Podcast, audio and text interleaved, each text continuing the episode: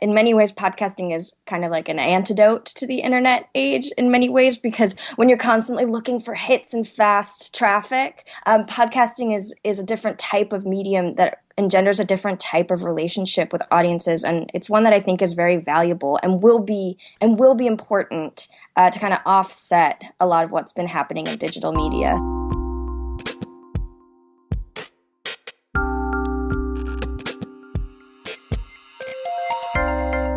Welcome to It's All Journalism. My name is Michael O'Connell, here with another podcast about the changing state of digital news.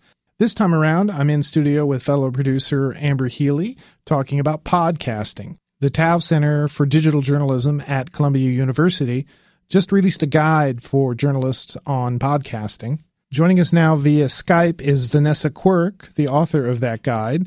The conversation begins with Vanessa explaining what got her interested in writing about podcasting getting my master's last year at Columbia University, and one of my classes was uh, the future of journalism. It was called. It's with Emily Bell, who is the director of the Tow Center of Digital Journalism at Columbia. And one of our assignments was basically to pitch Emily Bell an idea for something that the Tow Center could potentially fund and research, uh, some research that they could fund. Uh, and I was kind of thinking, okay, what interests me in the sphere of journalism right now? What's happening? And I've been an avid podcast listener for about five years.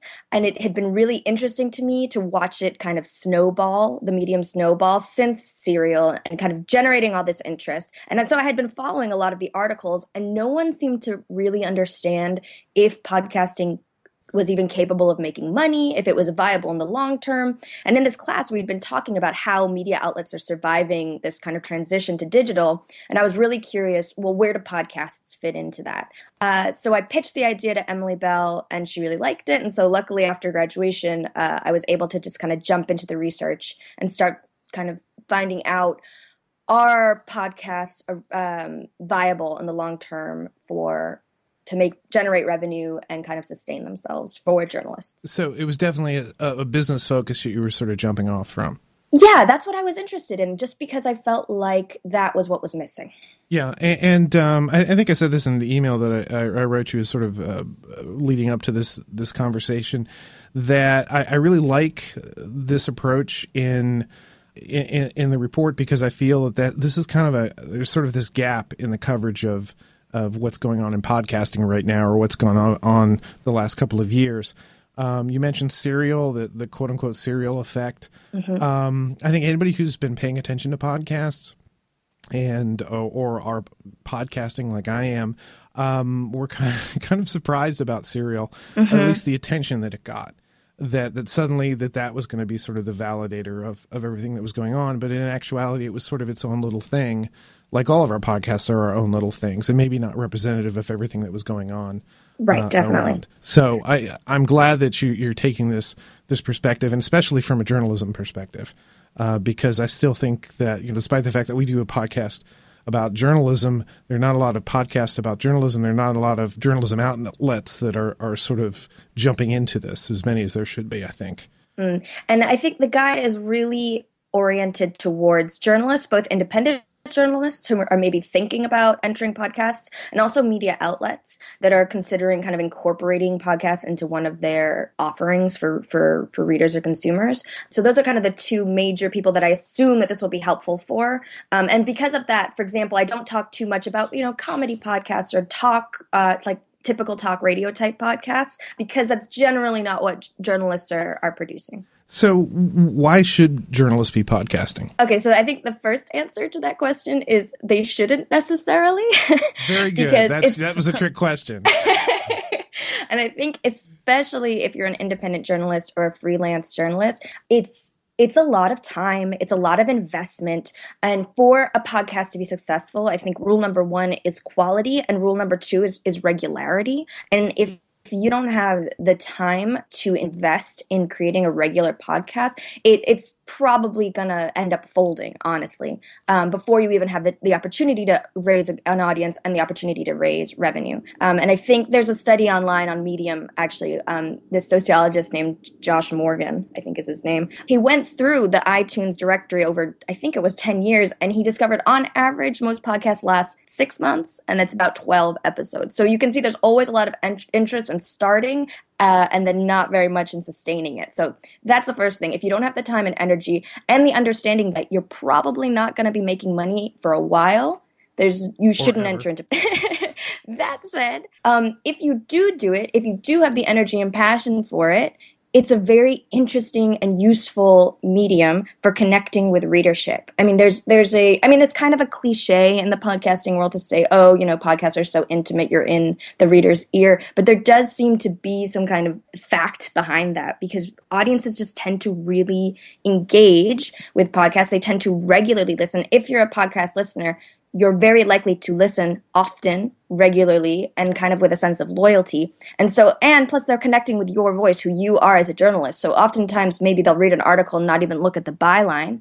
But if it's a podcast, they feel like they're listening to you. And so they come back to you. And so you can generate a relationship with your readers or listeners and I think that's a really unique and interesting thing that can then be leveraged for other things. You know, if you do conference, speak at conferences, you know, maybe people are going to show up. Or if you want to sell a book or something, these people are probably going to be interested in what you have to say. So th- there's interesting things that that relationship can do, but you need to take the time to cultivate that. And you need to make sure that that's going to be something that you're going to put in time and effort.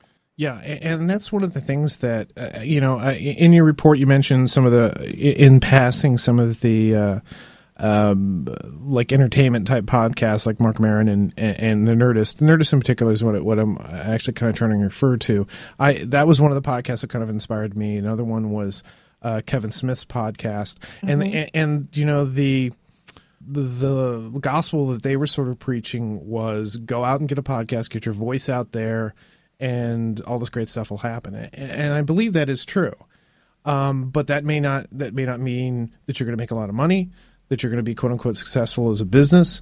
Um, there are a lot of intangibles that are in this sort of mix that that are good and, and positive. I mean, you develop your audience, you get you know social engagement, but to build something that's sustaining. And, certainly, that's something that uh, people, journalism out, outlets, are going to be really interested in and that's going to draw in and, and, grow an audience. I mean, that does take time, and, and yeah. p- producing a good podcast takes time. Definitely, um, and I think there's there's two major differences too with the with a comedy podcast. A, uh, for example, you know, Marc Maron was got out there pretty early, and the the field wasn't as saturated as it is now. Plus, he's just a really funny guy with great content, and in an interview format that doesn't involve too much editing or or you know crafting when you're a journalist and you want to create for example a, a well reported and investigated story and then present that perhaps in narrative form that's a an entirely different ball game.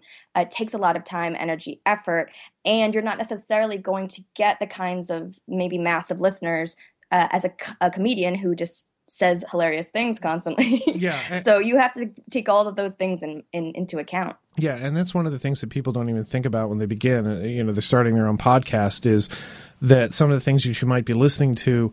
You know, Marc Maron is a comedian. He's he's he knows how to think and, and talk on his on his feet, and he's going to have guests who are who are the same way. Mm-hmm. So you having guests in, it, it becomes you know a whole level of. Uh, involvement in in guests in your guests and in interviewing and, and research that you may not even realize at the beginning in order for you to create content that people want to listen to mm-hmm. and, and and I think that's that's can be can be challenging from a, a creative standpoint uh, yeah. but the business the business point and, and this is what your your uh, uh, your paper is about is the business side of it I think let's talk a little bit about that Sure. Um, now there there are wide variety of uh, podcast philosophies out there, and you focus on four of them mainly uh, in, in, the paper uh, PRX's Reveal, Gimlet Media, BuzzFeed, and uh, Panoply. It, wh- why did you choose these ones to sort of uh, look at?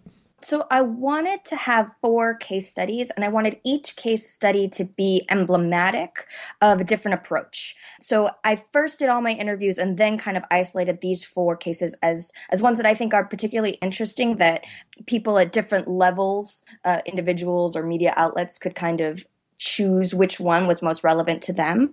And I actually did have a fifth case study that, because of space purposes, had to be cut. Um, but that one is about um, an individual podcaster named Aaron Mahnke. I'm not sure if I'm pronouncing his name right. Uh, and he has that podcast Lore, which he independently produces and that did extraordinarily well. And you can find that on the Tow Center blog. But um, because of time, I kind of focuses, focused on these four instead.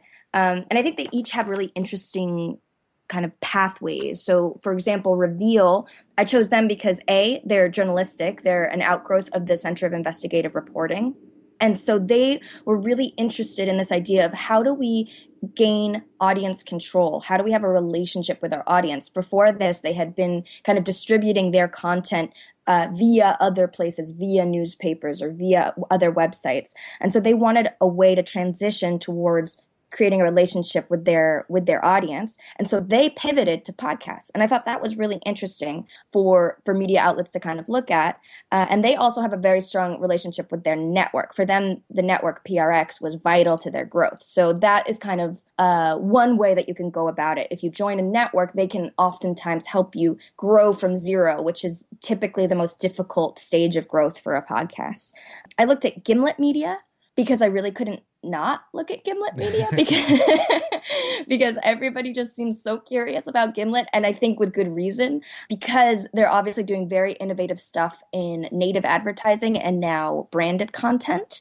And they're they're also very interesting too because they're very transparent. Obviously they have that um, podcast startup which kind of chronicles the journey of their of their podcast companies' origins. And so you see them grappling with a lot of ethical questions uh, of native advertising and journalism.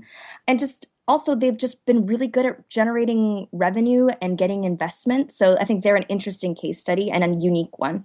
BuzzFeed, I wanted to look at because it's kind of curious like why would buzzfeed even go into podcasts? They obviously don't need podcasts. And also this assumption that oh because it's buzzfeed that must mean that they're looking to make budca- podcasts go viral and they're gonna you know become the next cat listicle or something. And it was really interesting talking to the director at buzzfeed who's uh, jenna weiss berman because that's completely not on her radar. What podcasts do for buzzfeed is it allows them to kind of interact with audiences in a totally different way and add value to BuzzFeed readers in a way that, you know, a cat listicle is all good and fun, but the BuzzFeed podcast, you have a relationship with the host and you come back to it. And for them, that adds value to the BuzzFeed brand. So that was really interesting.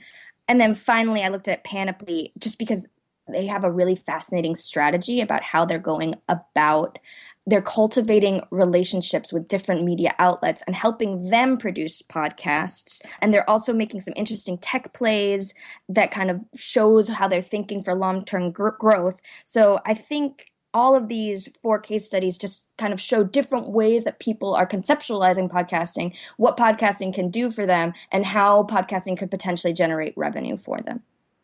See, I kind of want to play devil's advocate here for a second, and maybe this it. is going off on a tangent, but if a podcast can bring value or readership or listeners to an existing media entity, whether that's a newspaper or um, a, a, magazine or something that already exists online, wouldn't that actually make a stronger argument for why journalists should consider starting a podcast, whether it's on their own or as a feature on their whatever their their like home content outlet is? Yeah, well, it's it's i don't think it's actually that podcasts are bringing in audiences. For example buzzfeed is kind of it's like the opposite. Buzzfeed has so many people that they can access that then they kind of have a built-in audience base that they can then say hey here's this podcast. Are you interested in that? And then the people who are interested in that kind of become a different kind of BuzzFeed consumer. Um, there's a different type of relationship, and and then they can also consume this kind of media in a different way. So podcasts are usually listened to maybe you're on the road, maybe you're commuting, maybe you're doing something that where you can't even read. So it's kind of a way of offering your your audience a different way of engaging with your content. I don't think it's so much necessarily about bringing in audiences because podcasts are it's that's kind of one of their major hurdles. They're not yet accessing massive audiences the way that text uh, text media can. Yeah, and, and, BuzzFeed, you've got all those people there, so then it becomes, well, how are you going to monetize those people? Are, are the, is BuzzFeed are they using um, the podcast at all for any type of monetization? Yeah, and th- this was actually really interesting to me because BuzzFeed, at least at first, kind of gave their podcasting team the directive just make good content, kind of experiment, innovate. I mean, BuzzFeed is generating enough revenue company wide that they don't need to worry about uh, the podcasting division generating revenue right at the very beginning. So obviously, that's a luxury that most media outlets don't have. Um, but because of that, they didn't even, they weren't even advertising, they weren't doing anything, they were just creating the podcast.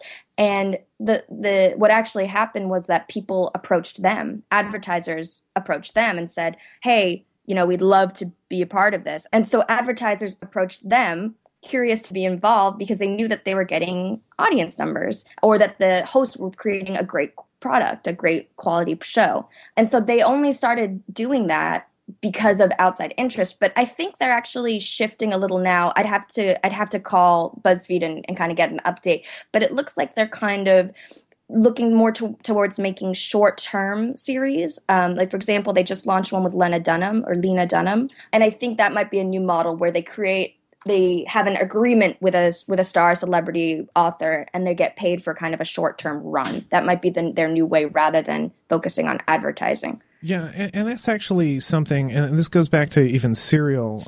Although Serial is supposed to be an ongoing series, they you know haven't gotten to their second round yet. But the fact that you know a lot of people, a podcast is you know I'm going to run it for as long as I'm going to run it, unless of course they lose interest or whatever. Uh, but actually going out and creating a package of you know five, ten, six, or uh, twenty episodes on a particular subject, and, and selling that as you know whatever the product is. I, I think that that's something that's that's going to be explored more as we move forward.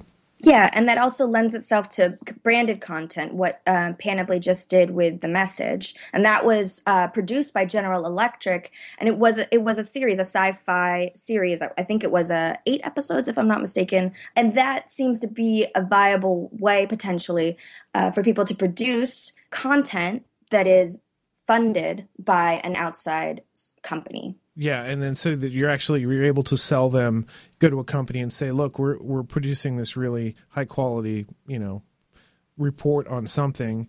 You know, if you're a sponsor, you know that that's GE's or Mobile uh, or uh, Mobil Exxon or whatever's. Um, you know, association with whatever this particular type of reporting, and that's the type of model that you see like on PBS and right. uh, where where somebody will produce a piece and then then look for sponsorship around it. So that that's one interesting way to do it. But it, let's let's get even a little more geekier about about the the, uh, the it was inevitable the business side of it. Uh, you know the, the, the technological barriers that we're sort of facing now. You, you sort of touched on on one hand about growing your audience. Um, mm-hmm. But there are some barriers at, at the still at this point that are yeah. that are that are making it difficult for podcasts to sort of grow and be competitive. Can you talk about some of those? I guess the the number one, which is kind of shifting now. Actually, I wrote the report in October, and in November, uh, Google announced that they were going to include podcasts in Google Play Music. And one of the major points of my report is that Android devices haven't really had an easy way of accessing podcasts. Um, the iPhone has had a native podcast app since I think November of last year, or maybe even before that, and that was a huge turning point for for podcast consumption. Most podcast consumption happens on iOS devices. I, I want to say it's something like five to one uh, iOS to Android. So now that Android is going to make it, uh, or Google is going to make it easier to download podcasts or rather stream podcasts via Google Play Music, that might change that because that was a big barrier. How do you reach Android audiences? That was one bigger than that actually is how do you convert non-podcast listeners into podcast listeners but again that might have to do with the ease of the technology. There's this question also of search and discoverability. How easy is it to search for podcasts? How easy is it to discover new podcasts?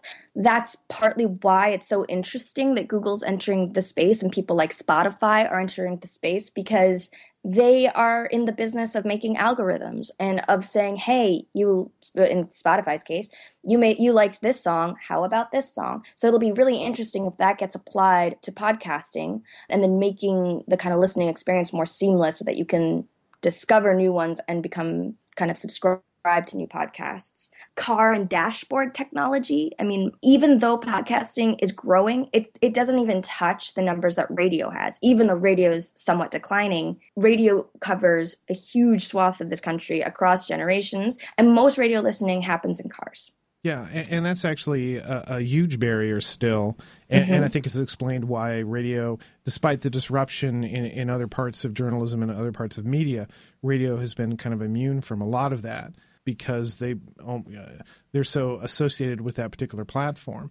And right. you know, mobile has has done so much to you know pull podcasting along as, as people have have you know all the the figures and will show you that as people are becoming more used to using mobile devices, the the challenge then becomes is how do we get you know podcasting in as part of that mix and iTunes and and Apple have been have been really you know at the forefront of that but as you said that they're only they're i don't want to say they're fraction because you know technically everything's a fraction it, it, there are a lot of people who who uh, use ios devices but the the android audience is much much larger uh, mm-hmm. around the world and, yeah. you know just talking about the us it's a lot but you know, around the world it's it's it's much much more so you know opening up those areas and i big. do think it's an important point that that you made podcasting is essentially a mobile medium. It's a mobile first medium by, at any rate. Most podcast listening happens on mobile devices and that number keeps growing every every year. So I think that's a really interesting element of what makes podcasting different from other types of medium. You're most likely listening to it on your phone. Uh, maybe you're on the go, maybe you're going to sleep, but that is a very important part of the way you listen to podcasts. It's a mobile medium first and foremost. Yeah, I think once once they have sort of an easy play in the car, I think yeah. that we're going to see a huge spike in in people becoming more comfortable with listening to podcasts. The other the other technical area that that we should sort of touch on is actually in the data data analytics side of it. Definitely. And, and this is the real this is the real meat for a lot of people, um, certainly for in the radio industry of you know trying to make po- podcasting viable. They they need accurate data and that's something that's that i guess they're still struggling with. Definitely. And it's it's interesting because there has been progress made but it's very much on a on a platform to platform basis. So for example SoundCloud has pretty good analytics. Acast is a, a Swedish company that um, is kind of selling itself on on the quality of its analytics. But the problem is that it seems like everybody's analytics exist in these little silos, and they don't have the ability to kind of a aggregate all the analytics of how people are listening across these different platforms and and b how to compare those numbers because everyone's using a slightly different vocabulary or a slightly different system maybe they're measuring downloads maybe they're measuring how streaming and so it's not only a question of having better analytics or more comprehensive analytics. It's also a question of having industry standards of a way uh, that everybody can measure and have an understanding of this is what this number means. Because right now, there isn't that. yeah, because the businesses have got to be able, the podcasters have got to be able to go to an advertiser per se, or whomever they're trying to get funding from, and say, "This is the this is the audience we've identified. These are how many people download, or the the, the number of page views or get whatever whatever you're using as your metric." And you know, you know, if you give us this X amount of money, we're going to be able to de- deliver you this size audience. And right. from a certainly from a uh, advertising standpoint, that's pretty understandable. Absolutely. And I think advertisers up to now have just taken a leap of faith with podcasting it, it, to a large extent. They've kind of sensed that it's a sticky medium and so they've they pursued it, but they don't really have the kind of data that they would have with uh, other types of online advertising. I was going to say something else and I forgot.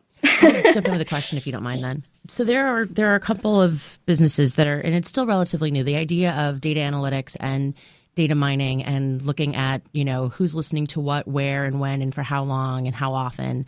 Um, that's something that the music industry has been dealing with a lot lately. It's sort of this new holy crap, there's stuff here that we could use, and we could use it to make a lot more money than we're making. Um, and I'm wondering if there's something similar that's looking sort of, you know, um, taking the bull by the horns and starting to collect those informa- that information, collect that data for podcasts. Is that happening within the podcasting it, world? Yeah, it is a huge challenge for podcasters. That's they're definitely definitely interested in this for their own purposes, for getting feedback on content, and then obviously for the advertising side to get information to their advertisers. Um, this is again, this is part of the problem. If you have a listener on iTunes technically you know nothing about them. Mm-hmm. iTunes owns that information. And so you can't really access them and, and find out, you know, where they're from, how often they listen necessarily. Yeah, so that's a major problem. I think a lot of podcasts do this thing where they survey their listeners, but again, that's obviously a self-selecting group. They they decide they love the podcast so much that they're going to take 10 minutes out of their day and and answer a survey. So there it, right now there is no kind of accurate way of knowing who is listening to your to your podcast that's part of the problem the technological problem with distributing on different platforms yeah and, and without that kind of data it, it's difficult to make a lot of decisions and, and the fact is that the way things are sort of now the the podcaster who's trying to grow their podcast is faced with the challenge you know one technological one well it's all technological but where uh, not only do you need to sell people on whatever your message is, whatever your, your subject is, but you, have got to sell people on podcasting. We're still in, yeah. we're still in that that realm that it's not so much in it's not in every car, it's not in every house. People people aren't necessarily seeking out podcast to listen to. Yeah, um, I think one of the people that I spoke to said it's it's just the click hasn't really happened in that podcasting is just on demand audio.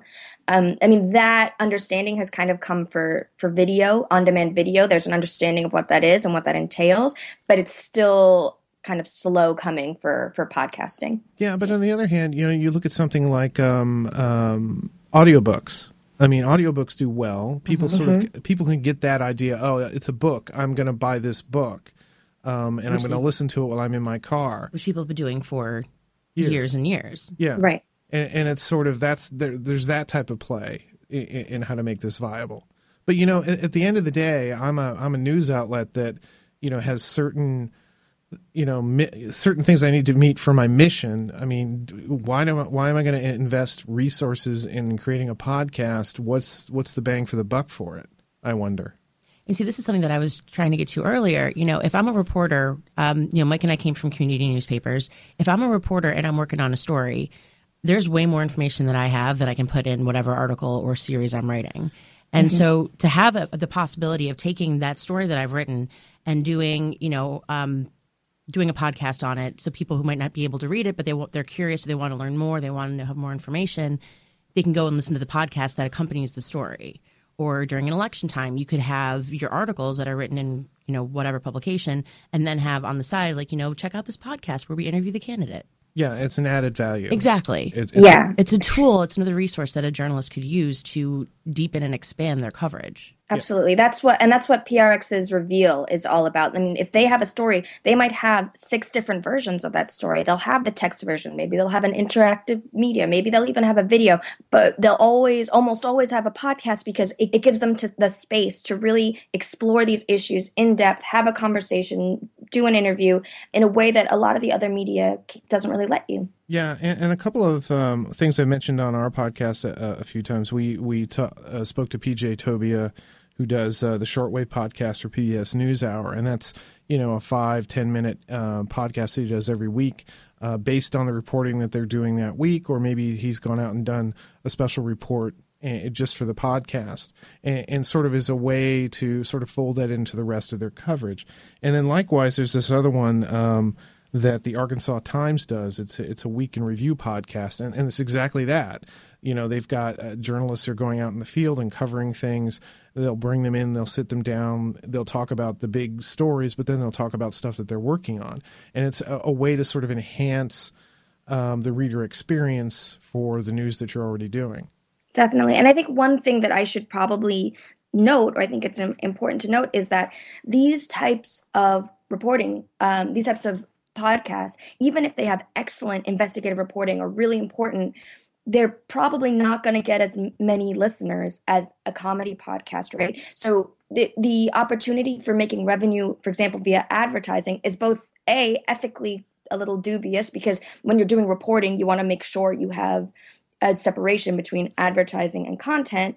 Um, but B, you're maybe not even going to generate that much revenue from advertising because investigative reporting, as important as it is, as much as I believe in it, and I think I'm sure we all do, it's not going to create massive audiences typically. So, for example, what Reveal does is they have a very strong branch that where they get revenue from from foundations from kind of non-for-profit foundations that provide a, a, huge part of their funding so that for them is is really vital to their to their survival they need to kind of cultivate these grants from from kind of philanthropic organizations yeah and, and the the podcast is sort of becomes sort of not necessarily the in some cases the the money maker but it's it's maybe the thing that, that pulls people in and then you make your money some some other way like exactly. like, like an event i know that uh, um, that PBS Media Shift does something similar. They'll go out and they'll do training sessions and they'll use the podcast to sort of push uh, people to go do that. And then the training sessions then become, or lectures or whatever, then become money making ventures that serve their mission, but also help to, to pay for the podcasting. I think that's exactly right. It seems to be a really great way of jumpstarting other initiatives, but it won't necessarily make money in and of itself. Yeah, and, and you touch on a couple of d- different things that I think they're really important for people who are starting podcasts to understand. Is you know, and I've mentioned this a couple of times. I, I mentioned this when I when I do presentations about how to podcast. Your audience is going to be small. It's going to mm-hmm. be a lot smaller than you imagined unless you are, you know, unless you're, you know, um, serial and you have PBS or, you have NPR uh, ha- having the that bullhorn uh, to to promote what you're doing, you're going to have probably an audience in the hundreds. Uh, mm-hmm. Uh, and you know maybe in the low thousands if if you're lucky, and that's an audience that you're going to need to build towards. Yeah, and I think I, I think that's why networks are becoming a, more important and more relevant because although I mean typically you need to have a certain number of listeners before a network will even consider you. Um, but if you're able to get on a network, a lot of times they'll they'll help you kind of grow get that initial stage of growth, which is so important. Um, but but yeah, I think you're absolutely right. You ha- your expectations have to be realistic. Well, and the other thing to sort of talk about networking is, um, you know, I've I've heard a couple of people speaking about uh, growing your audience in podcasting and and the best way to do it. And this is sort of gets around the thing I was talking about before, which is the first battle that you have to fight is getting people to listen to a podcast yeah. is actually you know try to leverage the audience that's out there. If you're a podcaster go on other podcasts because that audience those audiences are already buying into podcasting and, and try to try to get some of those people into your audience. Uh, so you don't have to make that sale. You don't have to try to convince them that that, that podcasting is something they should be taking part of Definitely. That's not really the fight that an individual podcaster wants to be taking on. I mean, that's the fight that these these big now big networks are kind of taking on. How do we introduce podcasting to people who have never listened to podcasts. And i think they have the, the resources and manpower to do it but you as an individual maybe not so much. Exactly. And that's why again i think you know i agree with you. I think that's why then networks become much more important because i mean look at a tv network. You've got all types of programming uh, reaching all different types of audiences and you're promoting your content uh, in different shows, you know, and that that's something that that you know, hopefully, would you'd be able to do in a in a podcasting type network. Yeah, and I think that's what uh, the kind of the strength of Panoply's strategy in in their kind of partnering with a bunch of different media outlets or authors or celebrities. They're tapping into each of that those people's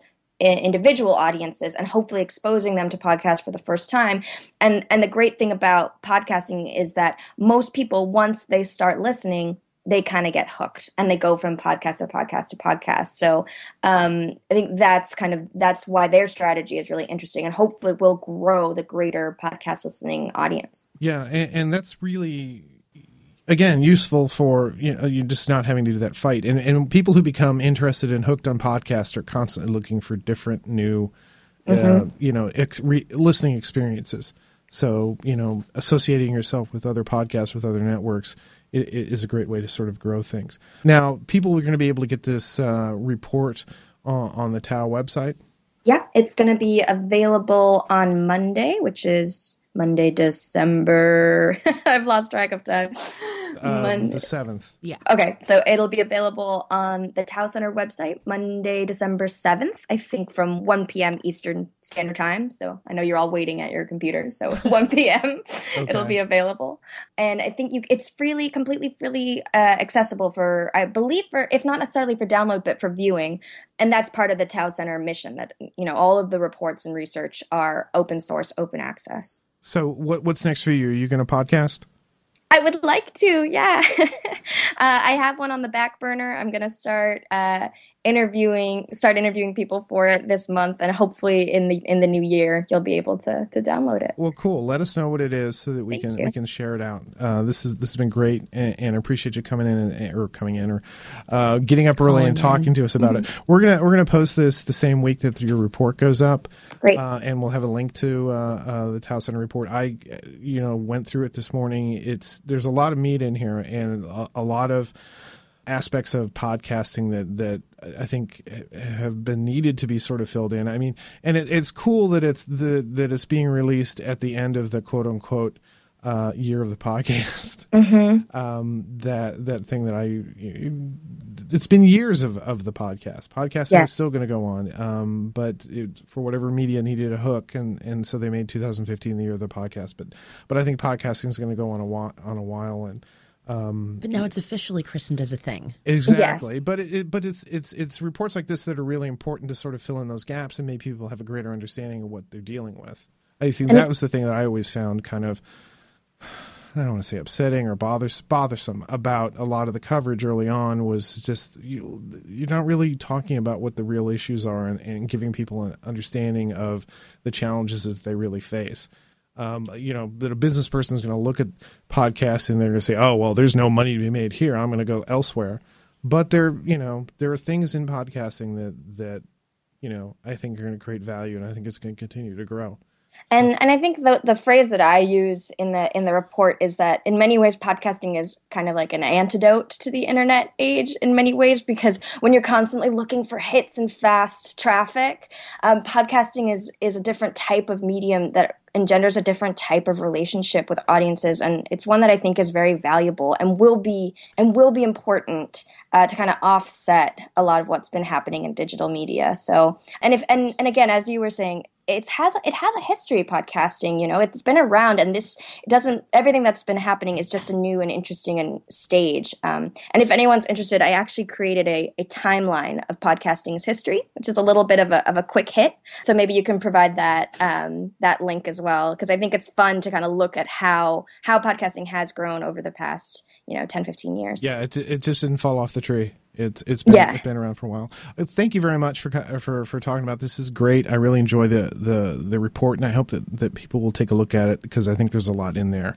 uh, to be to, to, glean from it. Well, uh, thank you so much for having me. I appreciate it. You've been listening to It's All Journalism, a weekly podcast about the changing state of digital news. Find out more about us and download past episodes at itsalljournalism.com. You can also download episodes on iTunes, Stitcher, and SoundCloud. Follow us on Twitter at alljournalism. It's All Journalism is produced in partnership with the Association of Alternative News Media. Thanks for listening.